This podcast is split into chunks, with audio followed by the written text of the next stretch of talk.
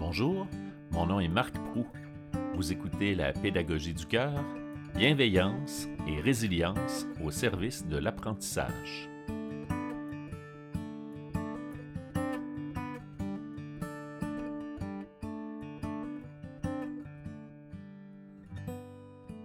Nancy Godreau est détentrice d'un doctorat en psychopédagogie obtenu à l'Université Laval.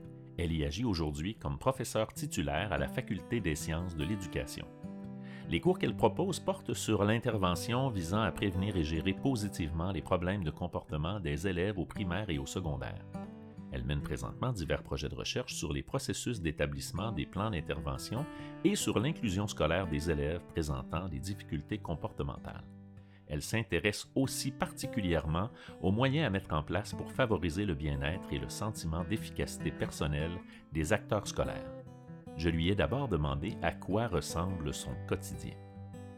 D'abord, mon quotidien est toujours différent d'une journée à l'autre. En gros, la, tâche d'un professeur d'université comme moi se divise en quatre euh, catégories. Donc, tout ce qui a rapport à nos activités en lien avec l'enseignement au premier, deuxième, troisième cycle. Donc, ça veut dire au bac, à la maîtrise, au doctorat. Oui. Ça veut dire aussi l'encadrement d'étudiants à la maîtrise, au doctorat, d'encadrer des travaux d'essai, mémoire de maîtrise, de thèse de doctorat.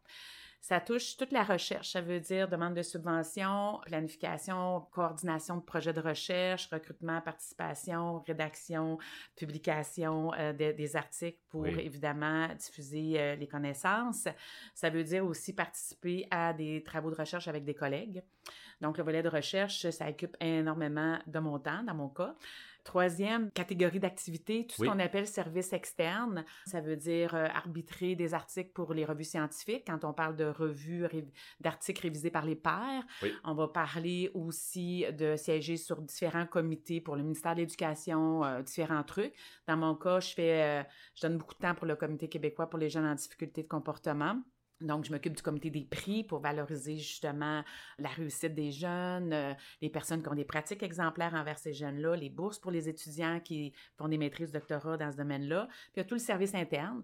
Donc, tout ce qu'on fait pour le bon fonctionnement de l'université, siéger sur des comités de programme, des assemblées départementales. Bref, euh, je pourrais encore en nommer beaucoup, mais ça fait en sorte que le quotidien est varié. Exactement. Évidemment, la raison pour laquelle je voulais qu'on se parle, Nancy, aujourd'hui, c'est que ben, j'ai assisté, comme tu le sais, à une de tes formations où tu nous parlais du sentiment d'efficacité personnelle. C'est une formation que j'ai adorée. Commençons par placer les choses sur le plan théorique. Le concept du sentiment d'efficacité personnelle, ça serait arrivé quelque part 2000-2007, c'est Albert Bandura. Est-ce que je dis n'importe quoi ou ça ressemble à ça?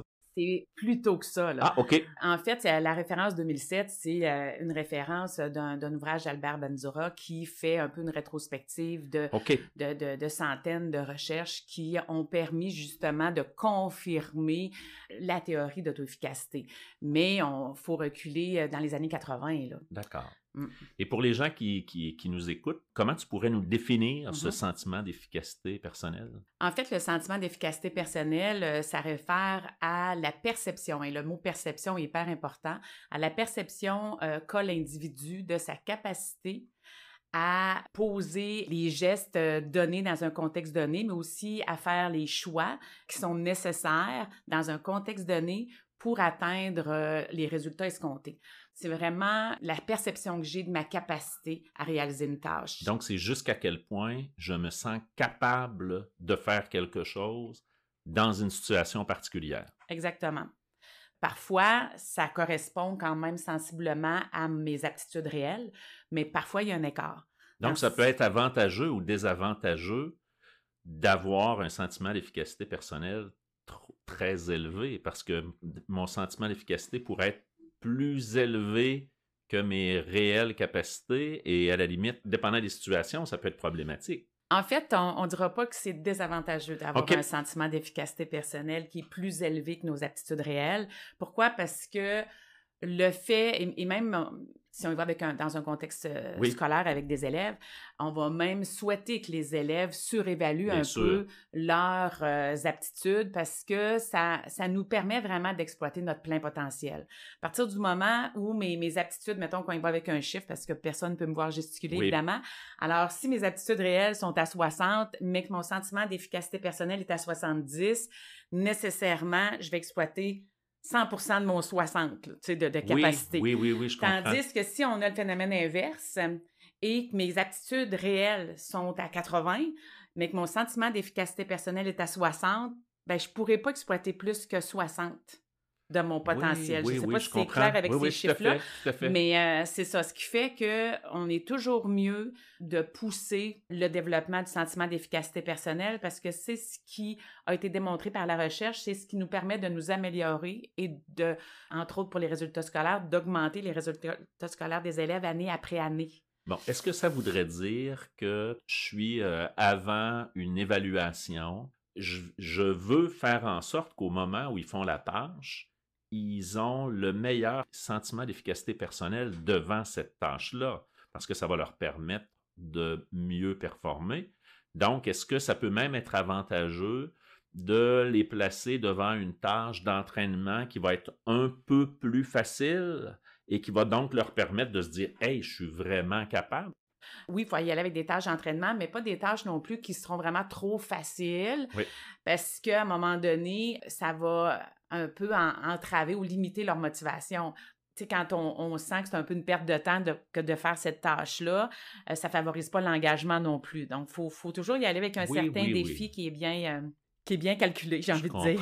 Je comprends. Là, on parle beaucoup du sentiment d'efficacité personnelle de l'élève, mais j'imagine que le sentiment d'efficacité personnelle du prof lui-même devant la classe, ça doit être énorme ce que ça fait comme différence. Moi, je parle souvent, quand je travaille avec des, nouveaux enseignants, par exemple, on va souvent parler de la posture, de à quel point je me sens capable et je me sens solide devant les élèves quand je commence. C'est certain que chaque enseignant a aussi son sentiment d'efficacité personnelle à faire réussir ses élèves, euh, par exemple, dans le cours de français. Alors, c'est certain que ça aussi, c'est contextualisé. Alors, on va avoir des enseignants qui vont avoir un sentiment d'efficacité personnelle plus élevé avec le groupe 101 et plus faible avec le groupe 102. Oui. Pourtant, ils sont dans la même école, mais ils n'ont pas le même groupe d'élèves devant eux. Alors, le contexte vient de changer. Et c'est sûr que plus le sentiment d'efficacité personnelle de l'enseignant est élevé, plus il sera en mesure d'amener ses élèves à croire à en leur capacité de réussir son cours également.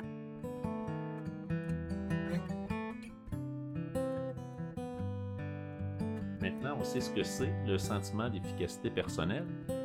Si je veux améliorer mon sentiment d'efficacité personnelle et si je veux travailler à améliorer le sentiment d'efficacité personnelle de mes élèves, comment je m'y prends?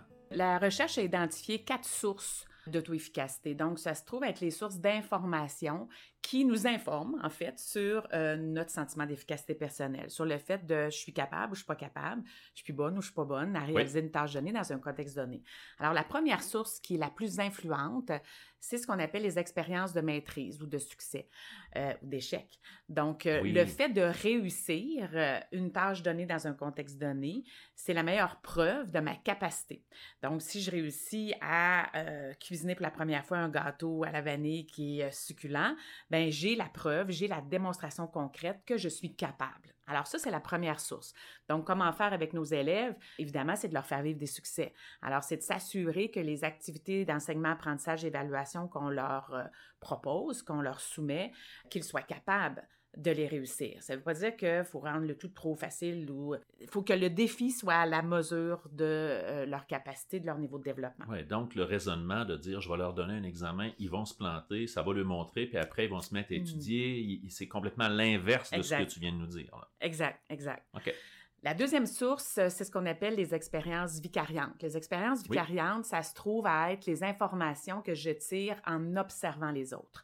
Donc, c'est certain que si moi, je suis euh, élève euh, dans la même classe euh, que ma copine, euh, qu'on a le même prof, puis qu'elle, elle vient de me dire qu'elle a terminé un devoir, que j'ai pas encore débuté, puis qu'elle me dit que le devoir est facile, ben mon sentiment d'efficacité personnelle à faire la tâche vient d'augmenter. Parce que je me dis, elle a été capable, je juge que mes compétences, mes capacités sont similaires aux siennes, parce que ce détail-là est quand même important.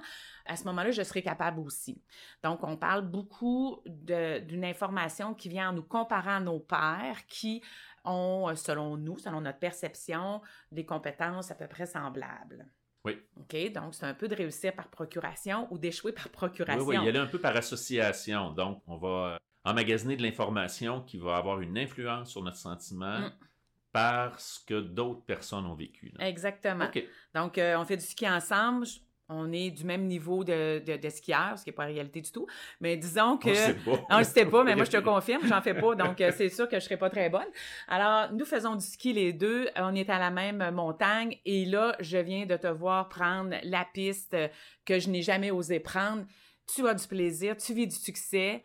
Euh, c'est sûr que je me lance sur cette piste-là. Je comprends.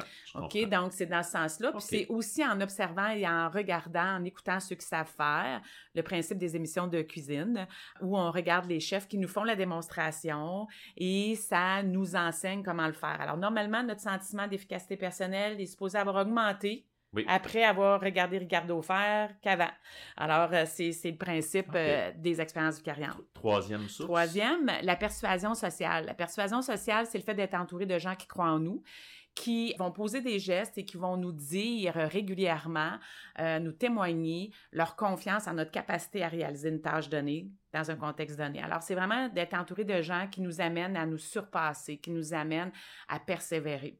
Alors là, les enseignants, les parents ont un rôle essentiel à jouer, évidemment. Oui, oui. Mm.